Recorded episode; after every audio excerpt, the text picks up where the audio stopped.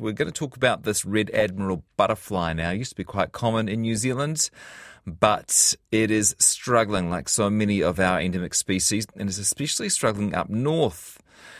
Here's the problem. The red admiral butterfly's favourite plant is also one of our most poisonous plants, and it's been eradicated in a lot of urban areas. Well, the Moths and Butterflies of New Zealand Trust is on a mission to boost their numbers again, and founding trustee Jacqui Knight joins us now. Hi, Jacqui. Hi, Jesse. Nice to be talking with you again. And hurrah for Daphne. That's lovely to hear down at Manapouri. Yeah, yeah, yeah. Now, I was introducing you then. Am I missing a dame? Are you Dame Jacqui Knight? No, You got an MBE or something, though, don't you? no. Come on now. You haven't been recognised for your incredible work with the monarchs and other beautiful butterflies? Oh, no. No. I must have you mixed up. My dog recognises me for doing this. He, he's very upset with me because I don't spend enough time playing with him. so we're talking about the red admiral today. Tell me a bit about this butterfly. Well, it's a beautiful butterfly, and a lot of um, people who have arrived in New Zealand recently say, "Oh, we've got red admirals back home," but they do. There's a, an, a European species, and there's a um, one from Asia as well. But ours is the best, Jesse. Is It has beautiful scarlet or crimson patches on its wings, which remind me of Pohutukawa. And it has when you when it puts its wings together, it has these beautiful blue eye spots on it that look like um, paua. They're made from paua, so oh, it gosh. always makes me feel it's very, very Kiwi. Yeah. Is it? I've got a scientific uh, name here, Vanessa gonerilla.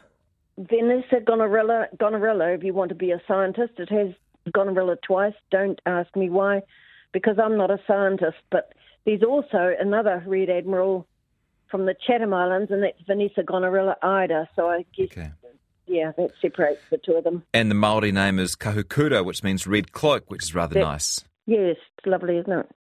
So how are these red admiral butterflies doing? Well, they've almost disappeared from Auckland. There are a few people who have been, like me, trying to encourage them over the years. But we decided that we really need to go all out and give them a lot of PR. Most people in New Zealand don't even know that we have a red admiral, so it's as, as I say, it's red and it's as rare as a ruru. Um, or rarer, rarer than a ruru. That's the tongue twister, isn't it? yeah. And um, they can be found in Northland and they can be fi- found in the Waikato and much further south, but they've virtually disappeared from Auckland. And it would be seem to be that in the late 19th, 20th century, there was the painted apple moth was discovered in West Auckland, and they started aerial spraying um, insecticide to get rid of them, Yeah. get rid of that pest, which was a good thing, I guess. But and it brought back the most common butterflies. The sorry, the most common butterflies came back after that, but the red admiral is hardly ever seen in Auckland now. So number one, we need to make more people aware of how beautiful it is. Number two, we need to encourage people to plant stinging nettle if they can, especially Urtica ferox, uh, which is onga onga. Number three, if everybody could just plant something that gives butterflies nectar, the world would be a much better place. Huh. So that's and then also if we controlled um, the social wasps, so look out for wasp nests and eliminate them because those wasps came to New Zealand. What some different varieties came to different species came to New Zealand over the last 20, 30, 40, 50 years, and they are decimating our beautiful native butterflies. One was introduced deliberately to um, eliminate the cabbage white, but it hasn't worked, and it's just getting our native butterflies instead. Nasty. Let's talk about that onga onga. It's tough sell, eh, Jacqui? I'm just trying to think of the conversation I'd have with my wife, and, and she wouldn't argue with the beauty of the red admiral butterfly. And then I'd just patiently explain to her that uh, around the uh, backyard in which my four children play happily in the summer, I'm going to be planting some stinging nettle. no, I'd hate you to do that. Um, and, and surprisingly, people at gardening clubs that I come up to. I've had several come up and say, "Can I get that Urtica ferox? I want to plant it on the boundary where the neighbours keep coming through." So that's quite a good good idea. Yeah. What does it need to thrive? I mean, you know, could you find a spot that was inaccessible and plant it there? Yeah, that would be the thing to do. Um, some people say it grows with difficulty, but it it has been done. Um, Graham Hill is growing Urtica ferox in his grey lynn garden. Mm-hmm. Um, and yeah, so some people can do it, but you've just got to be very careful. Um, if you get stung by a stinging nettle, the first antidote to go to is dock leaves mm-hmm. and rub them on. But certainly you're very careful when you are handling Urtica ferox. Now, Graham, now what was Graham's other name? From Oratia Native Plant Nursery. Mm. I remember watching him looking in the in the Urtica ferox one day, and he said, "Ouch, it got me." But you know, people who are really tough, um, they're not worried by it. But certainly, you know, one man did die because he got so many stings from it. Okay, I think we might need to work on your PR pitch here, Jacqui. is there any other plant that this red admiral butterfly yes, enjoys? It, it, yes, it is laying. It will lay eggs on other stinging nettles. now, if you go for the most basic introduced European stinging nettle, which is actually recognised as a weed, it's excellent as a vegetable. You can add the leaves to your compost to get the compost working. It's an activator in your compost. Um, and there's another really good use for it as well. I can't think what that is now. But it's it's loaded with um, vitamins and minerals and excellent as a tea. You can actually buy stinging nettle tea. So it's not a bad plant to have around. Yeah. You just need to make sure that it doesn't spread. Mm-hmm. So there are various, there's three, I think, native nettles. Um, we actually sell the seed of Urtica australis, which is from the Chatham Islands, and it has nice big round leaves like hydrangea leaves, and um, it's you know it's it's easier to handle and it's more food for the caterpillars as well. Okay. Maybe you could, you know, if you had a bit of land, you could um, plant a little patch and fence it off or something. Yes, exactly. That would be a really good thing to do. Yeah. And are they often spotted further south? Yes, they're quite, um, they're reasonably common on the Banks Peninsula around Akaroa, places like that. Um, yeah, you'll find them in the bush, of course, because there's lots of um, stands of Urtica ferox. I, I think Urtica ferox can be a bit of a problem, in fact, in the Wairarapa.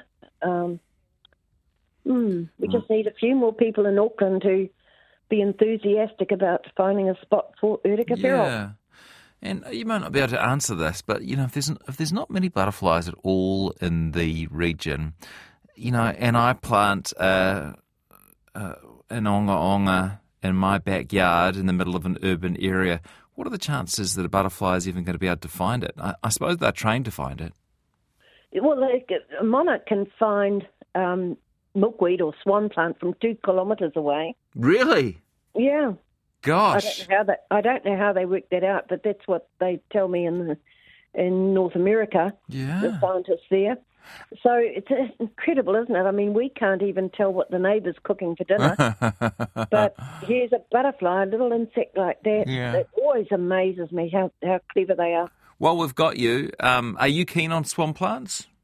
I don't mind swan plants at all. Yeah, I mean, you're the monarch butterfly expert. Um, might be a tough, an easier sell um, for families out there. Have you got any advice for encouraging butterflies, monarch butterflies? Well, monarch butterflies sort of like a starter insect. It can really encourage passion in children, curiosity, build curiosity, and make them intrigued by what's going on in the garden. So I think the swan plant's a brilliant plant to have in any young parent's garden. But I, we're going to be campaigning this year. I'm going to be campaigning this year on people not getting too involved in the insect because some people treat the monarch butterfly like a pet, and yeah. it's not. It's a wild animal, and we need to be less hands off. Um, just plant the plant in your garden and observe rather than trying to move the caterpillars around and, and farm them, if you know what I mean. I do, although the wasps are introduced, so some people might say, you know, that nature's not exactly operating as it's meant to anyway with these introduced wasps. It's true.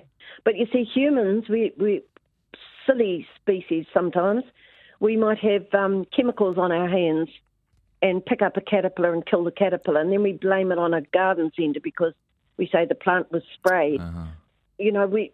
Or I remember there's one woman who asked me to beg me to come and have a look at how she was protecting them from uh, the caterpillars from wasps, and she was covering them with this network of old, dirty old curtains, and there must have been so many diseases in those net curtains. Um, one thing you can do to reduce the uh, visits of, or not visits of wasps, but the wasp damage. Social wasps are actually looking for food for their juvenile wasps yeah. over the um, sort of late spring to middle of summer. So if you throw an old net curtain, a clean net curtain, over your swan plant, that's going to make it more difficult for the wasp to get in there to find the caterpillars. Mm-hmm. Um, another trick I've tried is growing sweet peas up my swan plants so that the swan plants are actually bushier and you can plant them plant the swan plant next to shrubs as well so that the uh, wasps can't get in there so easily. There's lots of insects that will eat the, the monarch caterpillars, like praying mantises and things, but but you just need to reduce that incidence of the wasps getting them all. Improve their chances. Okay. Mm. Um, we're out of time. I've loved talking to you as always. If someone wants to uh, persevere and, and buy some of this onga onga, where could they get it from? Well, I, I do have some here for sale in my Blockhouse Bay garden. Okay. Proceeds to the Butterflies Trust. Yeah. Um, and we've put together a, a useful page on our website, which is nzbutterflies.org.nz with more information. Thank you. Nice to talk to you, Jacqui. Thanks so much. Thanks, Jesse. Just about upgraded you to Dame Jacqui Knights, founding trustee of the Moths and Butterflies of New Zealand Trust.